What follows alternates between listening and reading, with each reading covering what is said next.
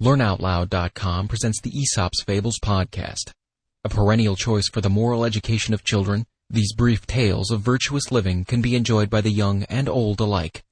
For a full listing of Learn Out Loud's educational podcasts, please visit our website at www.learnoutloud.com slash podcast.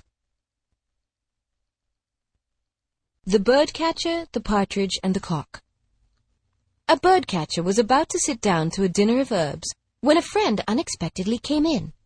The bird trap was quite empty, as he had caught nothing, and he had to kill a pied partridge which he had tamed for a decoy.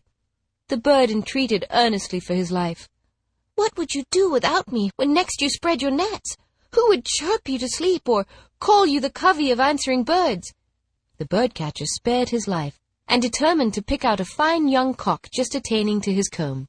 But the cock expostulated in piteous tones from his perch. If you kill me, who will announce you to the appearance of the dawn?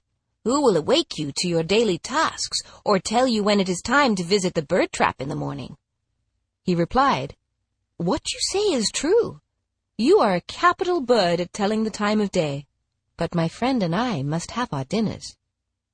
Necessity knows no law. The Wolf and the Crane A wolf who had a bone stuck in his throat hired a crane for a large sum to put her head into his mouth and draw out the bone. When the crane had extracted the bone and demanded the promised payment, the wolf, grinning and grinding his teeth, exclaimed, Why, you have surely already had a sufficient recompense in having been permitted to draw out your head in safety from the mouth and jaws of a wolf. In serving the wicked, expect no reward, and be thankful if you escape injury for your pains. The trees under the protection of the gods. The gods, according to an ancient legend, made choice of certain trees to be under their special protection.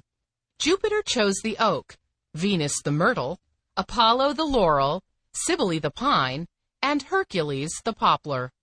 Minerva, wondering why they had preferred trees not yielding fruit, inquired the reason for their choice.